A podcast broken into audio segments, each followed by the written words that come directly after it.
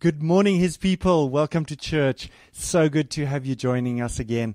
And we've just had an amazing week of prayer, fasting, and consecration.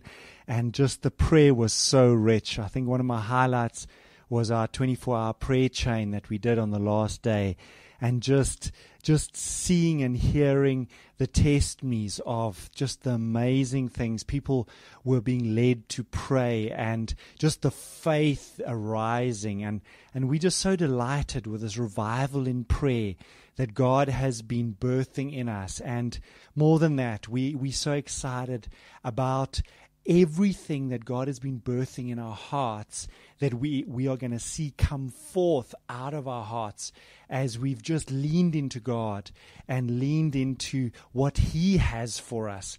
So, thank you for those of you who've joined us.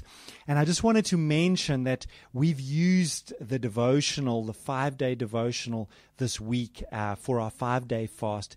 But there's actually a 21 day devotional because some churches are doing a 21 day Daniel fast going through to the end of the month. So if you want to hook into the 21 day devotional, if you want to get yourself a copy, please message our administrator on our church number and uh, she will send it to you. It's a PDF document. And just as the, the, the, the week's devotional covered different aspects of God's character nature, the 21 day version does the same. It covers a whole lot of additional aspects of God's character and nature, and it's so rich. I really encourage you you to get a hold of it uh, through our, our church administrator, who can just WhatsApp it to you or email it to you. So so it's up to you get a hold of that resource. It's free and available. So this this morning we're going to carry on part 3 of our series Awesome God. And this has also been the theme for this last week our prayer and fasting. We've been we've been just praying into the reality that we serve an awesome God. And somebody some pastors uh, who I was in a meeting with this week on Zoom they asked, you know, how's it going? What you doing? And and my, my honest response was, we are just focusing on God. It's not that we're not aware of what's happening, but we are focusing on God. And it's been such a delight for me personally just this week. Just each day, each attribute of God that we've been looking at.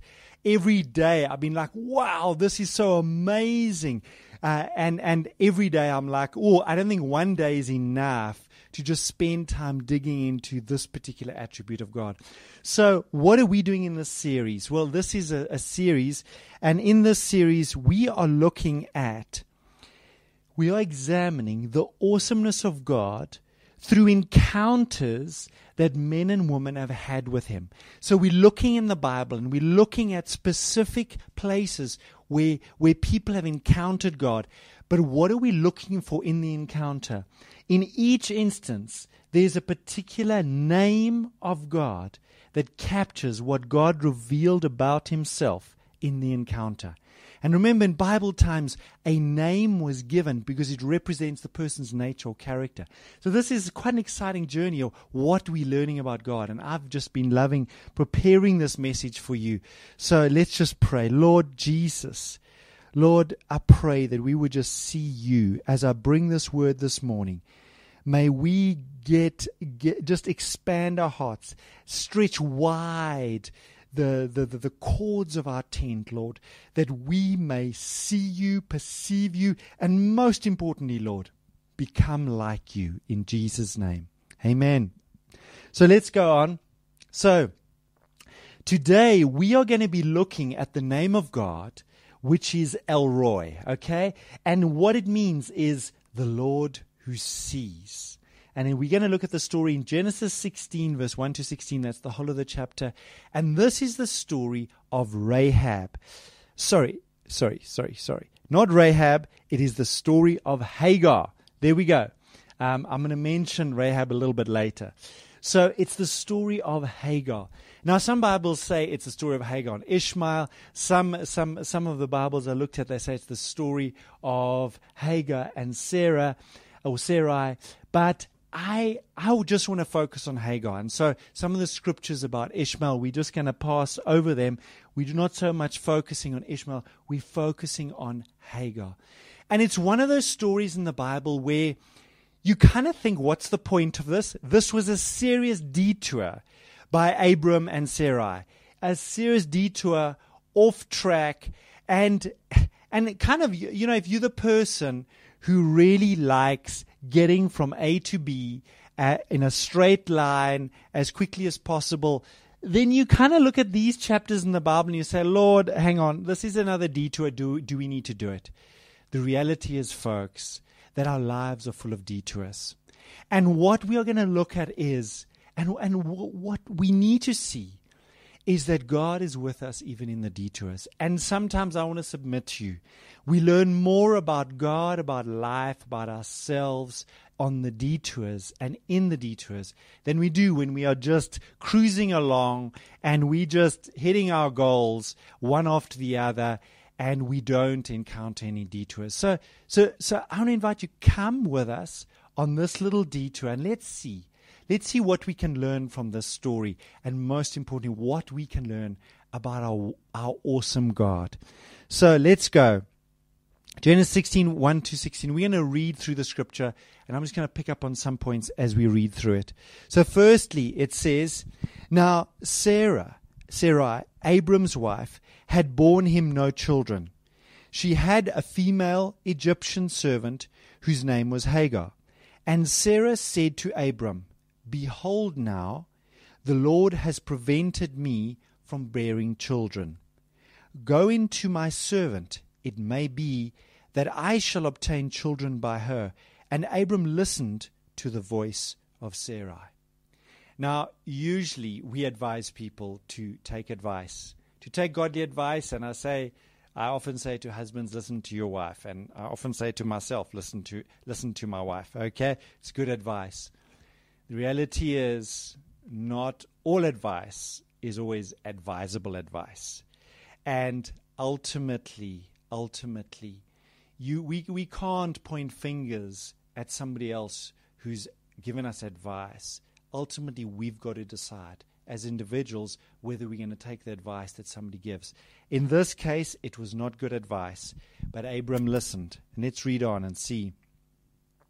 So after Abram had lived ten years in the land of Canaan, Sarai, Abram's wife, took Hagar the Egyptian, her servant, and gave her to Abram, her husband, as a wife.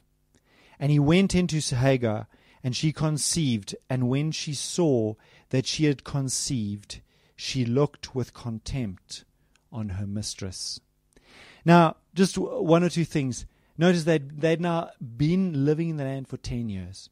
So Abram is here about 85 years old, and Sarai is, I, I forget the calc, She's, she was a little bit younger than Abram. But they've, they've come back from Egypt. Remember, they took their detour also into Egypt, and here's another detour they're on. And what it says in verse 4 is that when Hagar conceived, the Bible says, says when she saw that she had conceived, she looked with contempt on her mistress. And this is the problem getting worse. Yes, it was not a clever idea, it was not a wise plan. This advice of Sarah, Abram shouldn't have uh, taken this advice. And what, what makes it worse is that the Bible says that Hagar looked at her at uh, Sarai with contempt. What is contempt? Contempt is when you look at somebody with scorn or disdain. It is the attitude of regarding someone as inferior or worthless. She's looking down on the lady that she's working for. And this is a big problem here. And and I just I, I just you know you may be saying that yeah doesn't relate to me. You know, as I've been meditating on just exactly what happened here and, and just contempt. Sometimes you know, sometimes contempt just happens in this way. We all have different gifts. We have all all have different strengths. And you may be in some team, and you may have a team leader, maybe your boss, and you may have a particular gift in a, in a particular area, and you just know that you are better, you may be better than your boss or your supervisor in a particular area.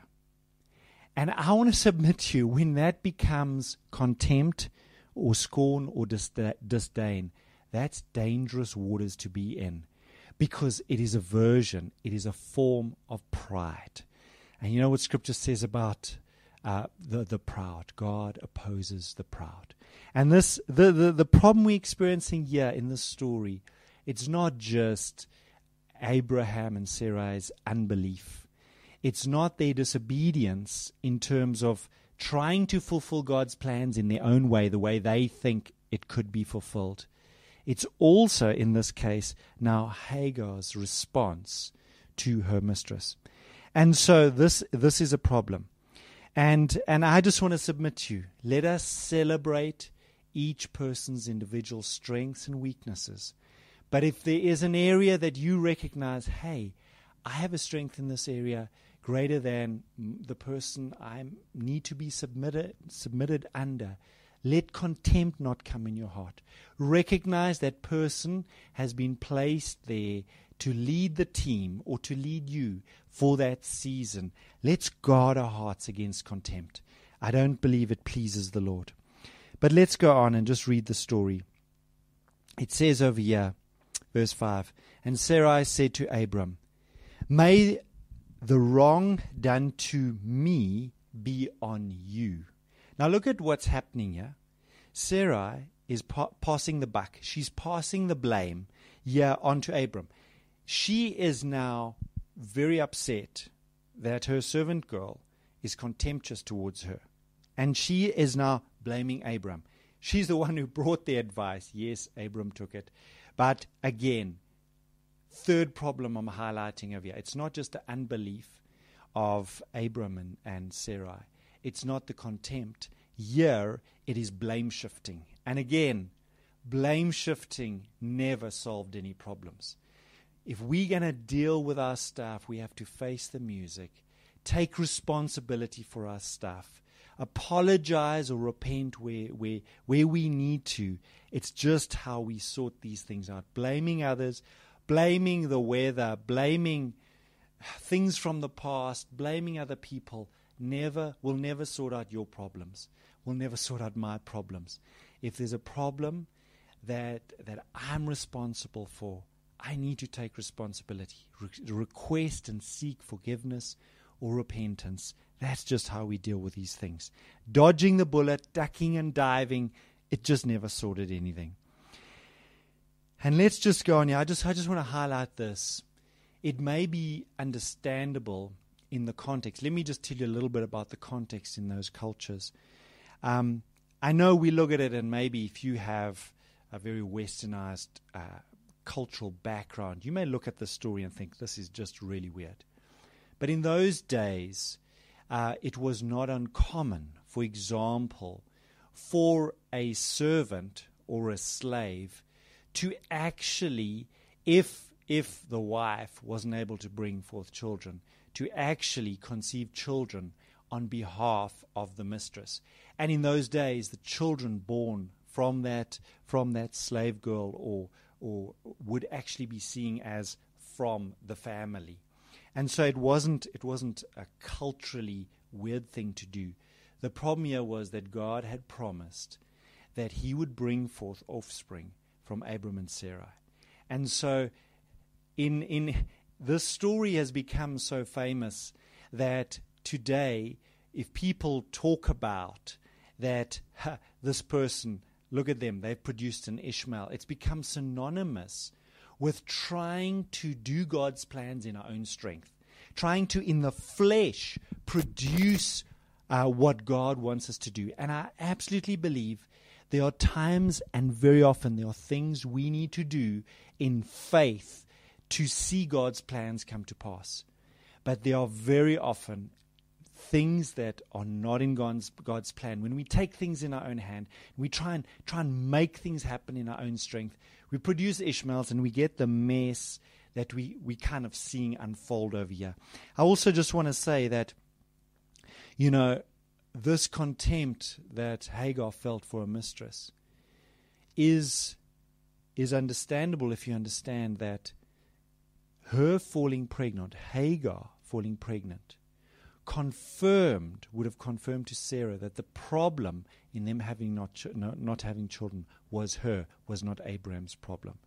And, and in those days, producing children um, for a wife was, was, was, was a major, a major, if I can put it this way, responsibility, privilege, and delight.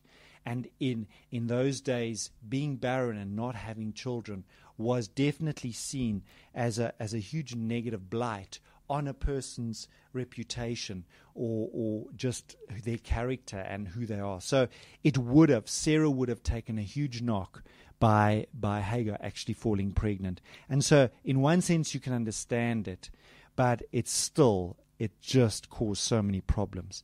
Let's read on. It says, Sarah carrying on, says, I gave my servant your embrace and when she saw that she had conceived, she looked on me with contempt. There's that word contempt again. May the Lord judge, judge between you and me. Oh my goodness. And yeah, in their marital tiff, in their argument, here we go. Sarah's bringing God in. And I must say, I must say, it always makes it really complicated and really difficult when we bring the God card in to our arguments. And I, my advice to you: don't, don't, don't, don't blame God and pull God in left, right, and center when you're having a difference.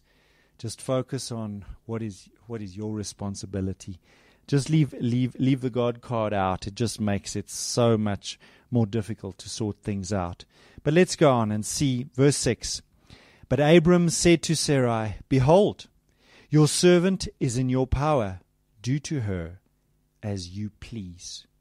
Now, again, this is about the fifth mess up that I can see in the story. Abram is the head of the home. He sh- is passing the back totally back to her, and he's saying, Do to her as you please. As the head of the home, this was not on. Abraham is not fulfilling his responsibility um, as the head of the home in here.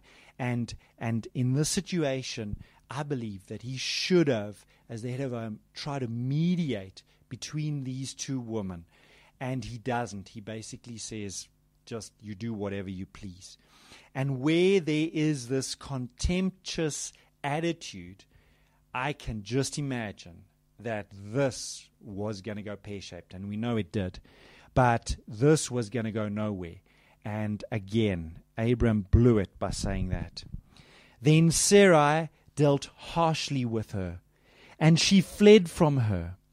The angel of the Lord found her by a spring of water in the wilderness, the spring on the way to Shur. And I just underlined the word found her over there because I think that is the turning point. Now, who knows? We don't know. The Bible doesn't explain and give more detail what kind of a abuse that Hagar may have experienced. Was it just verbal? Was it emotional? Was it physical? We don't know. We can't we can't join those dots. We just know that it became so unbearable that poor Hagar fled. Now remember she's pregnant and she just she just flees. But the story is about this God that seeks and saves the lost. Here it says the angel of the Lord found. And remember, in Scripture, when we see the angel of the Lord, it is the Lord Jesus. Many Bible scholars believe it's Jesus. And the Lord found her. And I just love that. I just love that. And, you know, if we just think of um, so many of the Psalms, folks, there's nowhere we can go to hide from the Lord. The Lord is so good at hide and seek. Uh, he will find us. And I'm just so delighted about that. I'm so good that God is so good at playing hide and seek. And and it says he found her. And let's go on and see what what happens next to the spring. And he said, Hagar, servant of Sarai, where have you come from? And where are you going? That question, where have you come from? And where are you going? we know the Lord, we the Lord knows these answers. He's not asking that question for himself. I believe he was, he's asking that question for Hagar. And it's a profound question. I was just meditating on that question where have you come from and where are you going? As we stand at the start of a new year, January 2021, I believe that's such a powerful question to start the year with. Where have you come from and where are you going? Every one of us will, no doubt, answer that question differently. And again, the Lord just wanting to go down deep. The Lord really wanting to wanting to just open her heart. And she said, I'm fleeing from my mistress Sarah. The angel of the Lord said to her, Return to your mistress and submit to her. Return to your mistress and submit to her. Now, I underline that because I, I do believe it's it's just so important. Now, I'm by no means and by underlining that and just highlighting that, saying that every person who experiences any sort of abuse necessarily has to return to an abusive relationship or submit to somebody who is who has been abusive. I'm not saying that at all. But what I'm saying that the Lord really honors the whole concept of biblical submission. The reality is that Hagar was pregnant with Abraham's son. And God had promised, and we'll see this, God had promised blessing to the offspring of Abraham.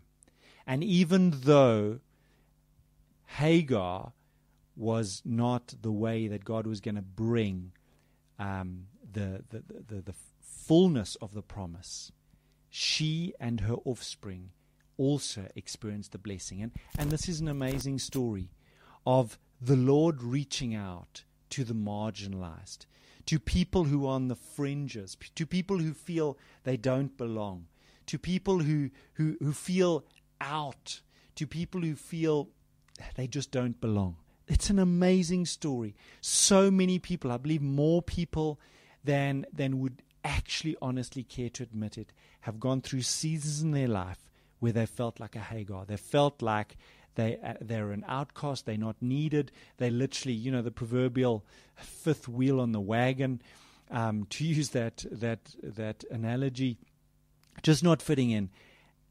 But the Lord says, "Return to your mistress and submit to her." I just want to say, and I've just seen it time and time again, the Lord is actually dealing right here with her contempt.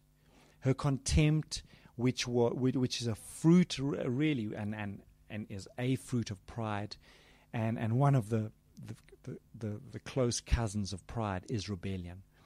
And I'm not saying she didn't have grounds to actually leave, but the Lord wanted to deal with stuff in her heart, and He sends her back. And and sometimes having to submit to somebody who you've had an issue with there's so much that happens in your heart in that situation. And again, I'm not saying every situation is like that, and but there's times in God where submitting in a difficult situation to a, a boss or a superior, whatever that looks like, that that that is difficult. God does so much in our heart through that situation. And it says, and remember also that in Abram's home, um, that is where she gave birth. Uh, this is how the story unfolds. And it was a safe place, and it was a place that she could nurture her son for a couple of years. He could grow up in safety, there was provision, etc. Everything that you need when you're giving birth. I don't know where she was expecting to go, a pregnant woman just walking off into the wilderness like that. So it's really, it is a case of the Lord providing for her in the home of Abraham. And verse 10 The angel of the Lord also said to her, I will surely multiply your offspring so that they cannot be numbered for multitude. Again, God's blessing. A marginalized lady coming in to the blessing of Abraham yeah. And, and I just want to say, it doesn't matter how marginalized you feel, if you've submitted and put your faith in, in, in the work that the Lord did for you on the cross of Calvary. You've surrendered your life to Jesus. The blessing of Abraham, according to Scripture, comes to you. There's blessing that is going to go to your offspring and and and down your generation. That is just how God works. So let's go on in the story. It says in verse 11, And the angel of the Lord said to her, Behold, you are pregnant, and shall bear a son. You shall call his name Ishmael, because the Lord has listened to your affliction. The Lord has listened to your affliction. And this, these words of the Lord, he goes on to speak about um, just prophetically about Ishmael in verse 12. And as I said, we're not focused on Ishmael. I'm just skipping past verse 12. But look at look at how she responds. Hagar responds with verse 13. So she called the name of the Lord who spoke to her, You are a God of seeing. For she said, Truly, here I have seen him who looks after me. Wow. And verse 13 is the key verse. The Lord said, The Lord has listened to affliction in verse 11. And, and I want to just, I want to highlight here. It says, The Lord has listened to your affliction. And her response is, so she called the name of the Lord who spoke to her, You are a God of seeing. And right there, you're a God of, of seeing. She used the word, You are El Roi. You are the God who sees. El Roi, that's what El Roi means. You are the God who sees.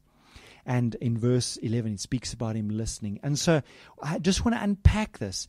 Her response is Truly, I have seen him who looks after me.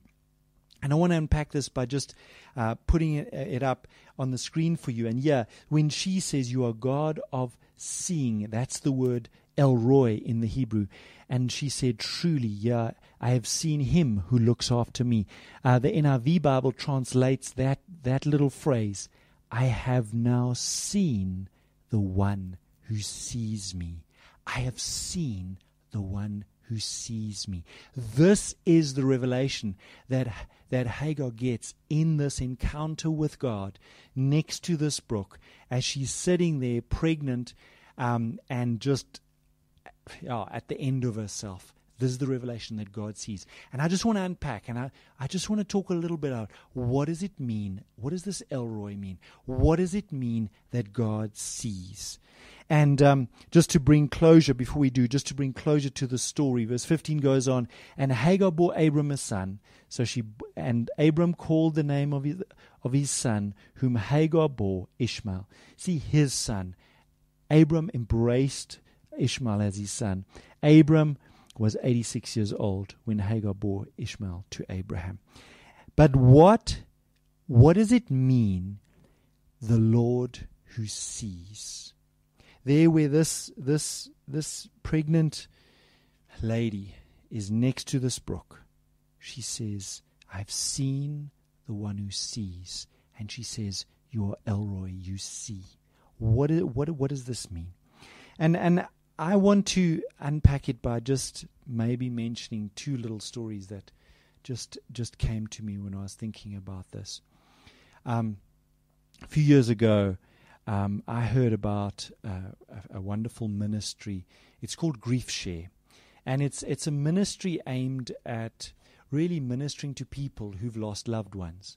And I had um, just uh, previously um, experienced loss in my own life.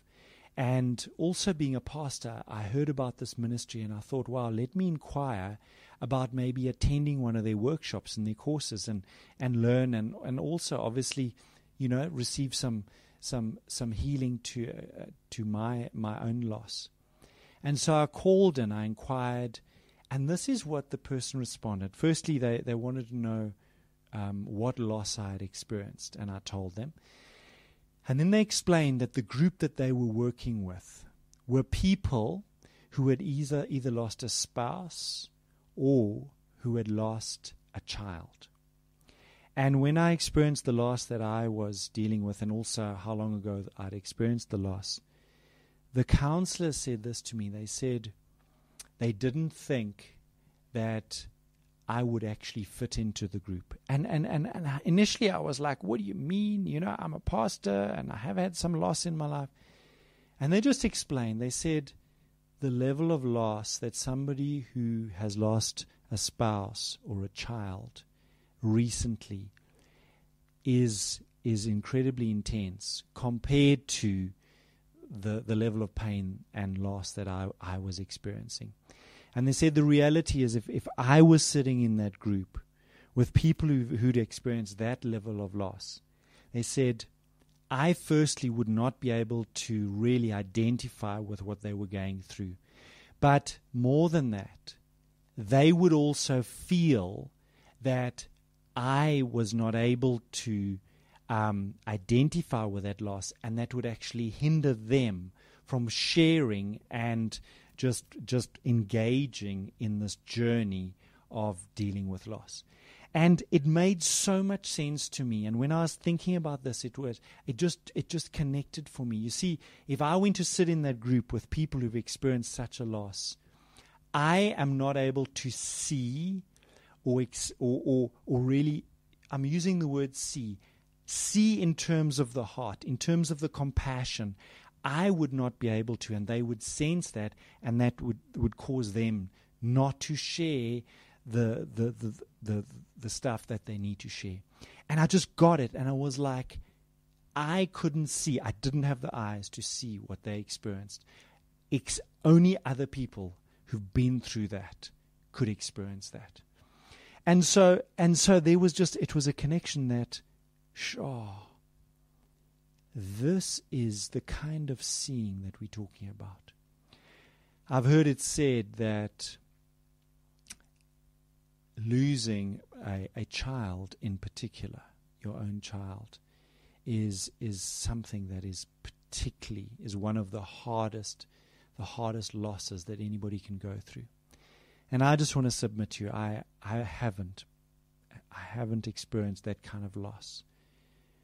But our Father God has. When Jesus died on the cross, he experienced the pain that any parent on this planet would experience at the loss of their child. And so I want us to remember that when, when, when we talk about a God that sees, he may not have experienced the same loss you've experienced, but he's experienced major loss in his life. And so when we talk about seeing, it is a deep level of seeing. And this is the thing Hagar felt the compassion of God. And she said, I have seen the God that sees. You see, the seeing she was talking about wasn't just a physical that God's seeing her here next to this little, this little um, bit of water, pregnant lady. She felt God seeing her heart. She felt God seeing all her pain. She felt God seeing her rejection, seeing her everything. And she called him El Roi. You are the God that sees. I want to just mention another story that connected with me. I recently was driving past an area and I hadn't driven past that area for quite a while. And when I drove past the area, I remembered that um, some folks had stayed there a couple of years years ago. And when I when I drove past, what I remembered was when we went to go visit these people, my wife and I. And I remember when we drove into it was it was sort of a security complex, not a fancy one. Uh, let me say a, a middle class uh, complex. But I remember thinking, "Wow, this is such a nice complex." And I remember seeing the house and going to the house, and I remember thinking, "Wow, these are nice furniture. This is such a nice house." And I remember thinking, "Wow, you know, they must be really happy here." And when we went, we when we went to to chat to these people. Um, they were actually in the process of moving, and the wife was there. And then we got chatting, and we just found out uh, their story. And we basically found out that they had moved there after the husband had lost his job, and they'd actually newly moved to this area. And she just explained an, a little bit of, of just his loss at losing his job, moving to a new place, not knowing anybody, and just the depression the loneliness, etc., that this guy felt. And it really, it really gripped my heart. And you know, what I was, when I was driving past that area, I remember thinking of the house, but the external, the nice house, the nice furniture, it didn't, it didn't hit me as much as just the compassion I was feeling for that guy at his loss and just his loneliness in that season of his life. And I was, as I was just reading the story and thinking about the God who sees, and, and Hagar saying, I have seen the God who sees me. I was like, yes, I think I got a glimpse of what she was experiencing. When I drove past that area, I felt, and, and I was just thinking about, with real compassion, thinking about that guy and that hard time that he was going through. That was my enduring impression. And that's God's stuff. And you know, folks, each one of us, you know, one of, uh, during our prayer chain, one of the ladies who was uh, praying in, in one of the prayer chains, she shared just about that in her prayer time. She was so felt to pray for people who had lost loved ones due to the COVID pandemic. And uh, she was particularly praying for a friend uh, who was in her early 20s.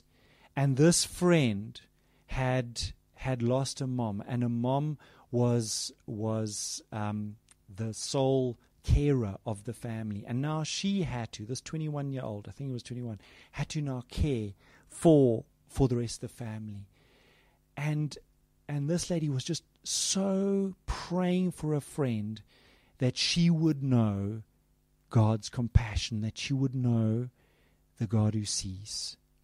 She would know the God who sees. And she just said, 2020 was so hard for so many people, and her prayer was that people would know God's compassion. And when um, Jenny heard what I was speaking about, she actually just reminded me and shared that, that little story with me. Folks, people need to know God's compassion. And you know, maybe, just maybe, the contact point for them to see the God that sees is you or me just showing some compassion, just showing some love, showing some care, showing some kindness. Maybe that is how they will get to know El Roi, the God who sees. And I want to put up um, just some points on the screen. And these points are what I'm putting up here is what it is and what it isn't when we talk about the God who sees. What he's what we are not saying he's seeing importantly and what he is. Firstly, we are it's not seeing from a distance but seeing face to face. And when I did a Bible study on this word El Roi and I, and I cross referenced this scripture with other scriptures, many places when this concept of El Roi uh, is mentioned in Scripture, it literally talks about people encountering God face to face. And a face to face encounter is a close up. This isn't a picture, this picture of the Lord meeting Hagar next to this well. It's not a picture of, of God looking from a distance, kind of with binoculars um, seeing Hagar, he's right up close with her. She felt his presence. And the reality is, if you study in the Old Testament, whenever it speaks about God meeting face to face, it speaks about his presence, it speaks about his closeness. And so it's about not about seeing from a distance, but seeing face to face. Next point is it's not just seeing the external, but very much the internal world. You see, the Lord, the Lord revealed to Hagar, and Hagar knew that God wasn't just seeing her circumstances here next to the well, being pregnant, etc. God was seeing her heart. And that's why she said, I've seen the God who sees. It's also not just seeing the current circumstances, but seeing the whole picture. God, when we speak about El Roi, the God who sees, we need to know that God sees the beginning from the end and the end from the beginning. He sees the whole picture. And we can rest in that. We can rest in the reality that God sees it all. It's also, it's not seeing as in spying or checking up, but seeing with a heart of compassion. This is so important. So many people are like, oh, can God see whatever? No, he's not checking up on you. He has a heart of compassion. He's not checking up that, you know, have you crossed the line? Are you okay? Listen, this was a this whole story is a story of people crossing lines, messing up left, right, and center. I've highlighted that to you.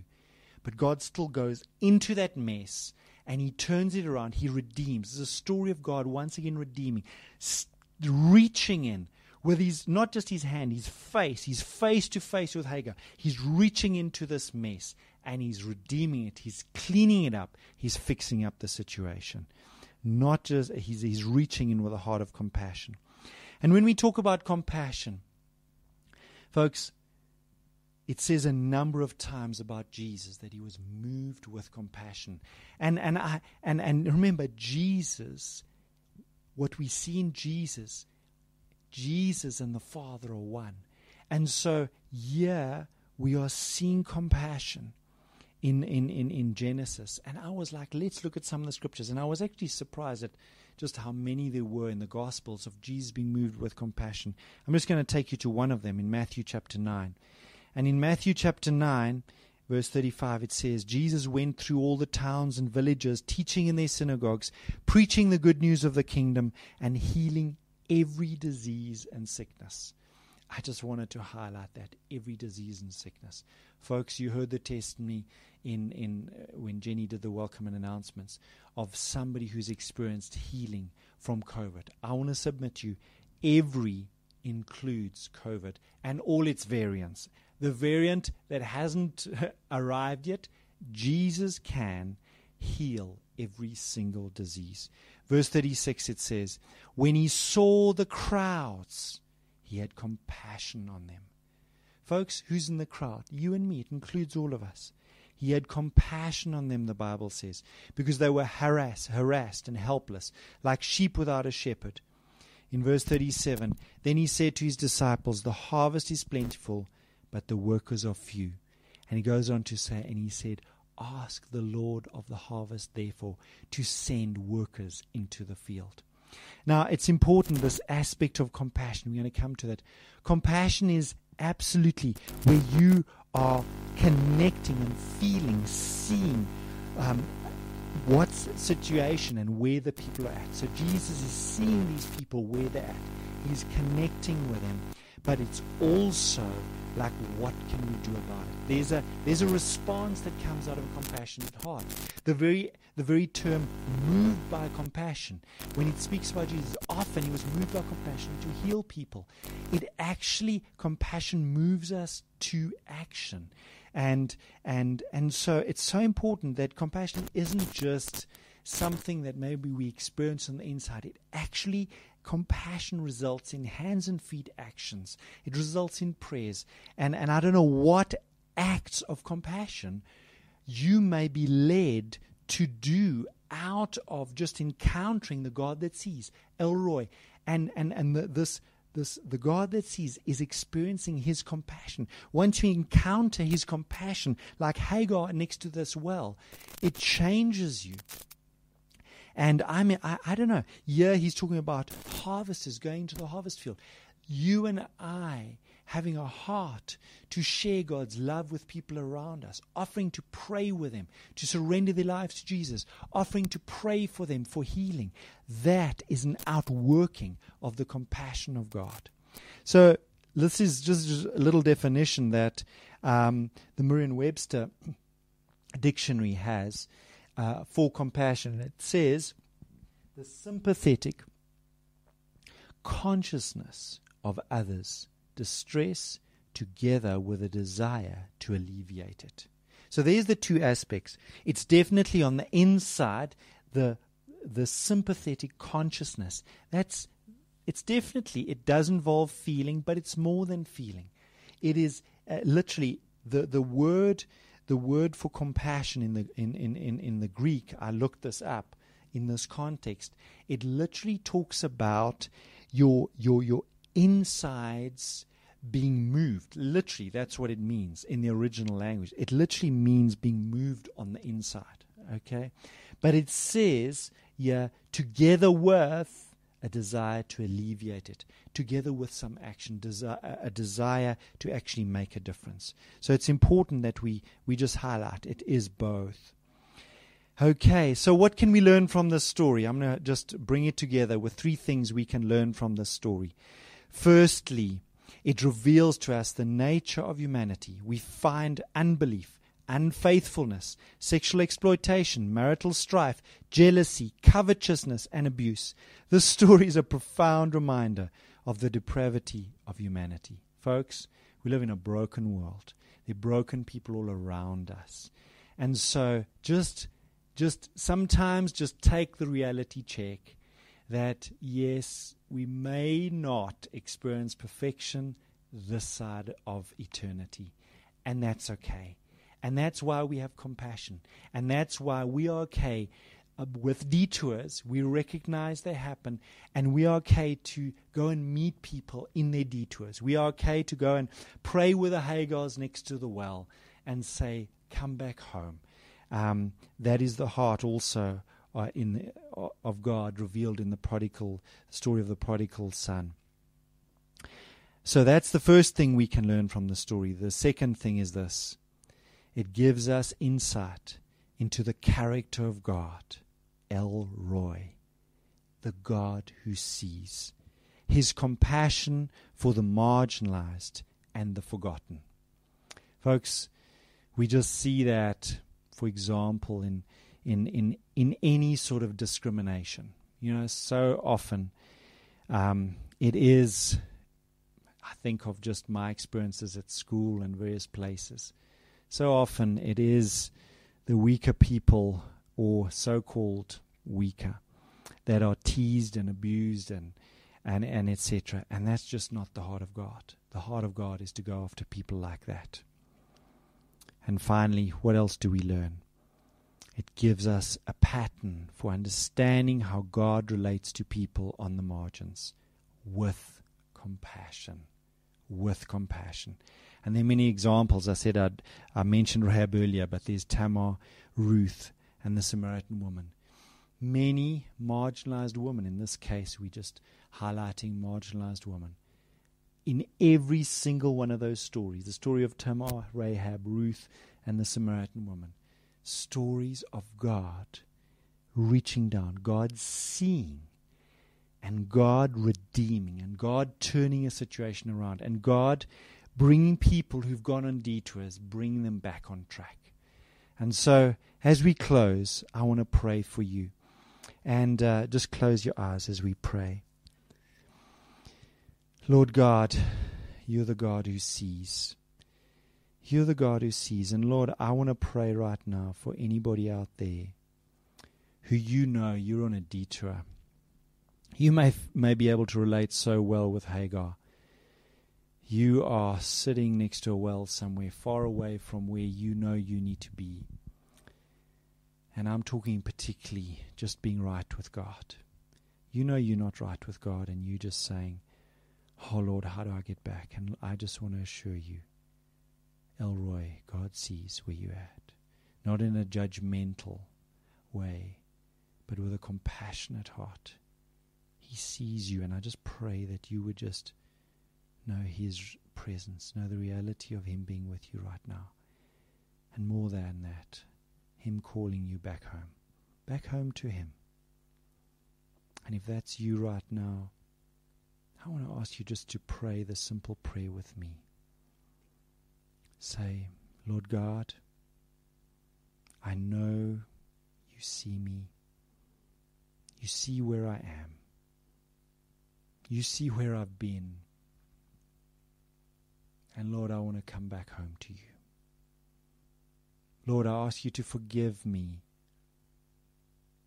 for this wayward path I've been on. Forgive me for, yeah, Lord, the wrong things I've done or said. Forgive me.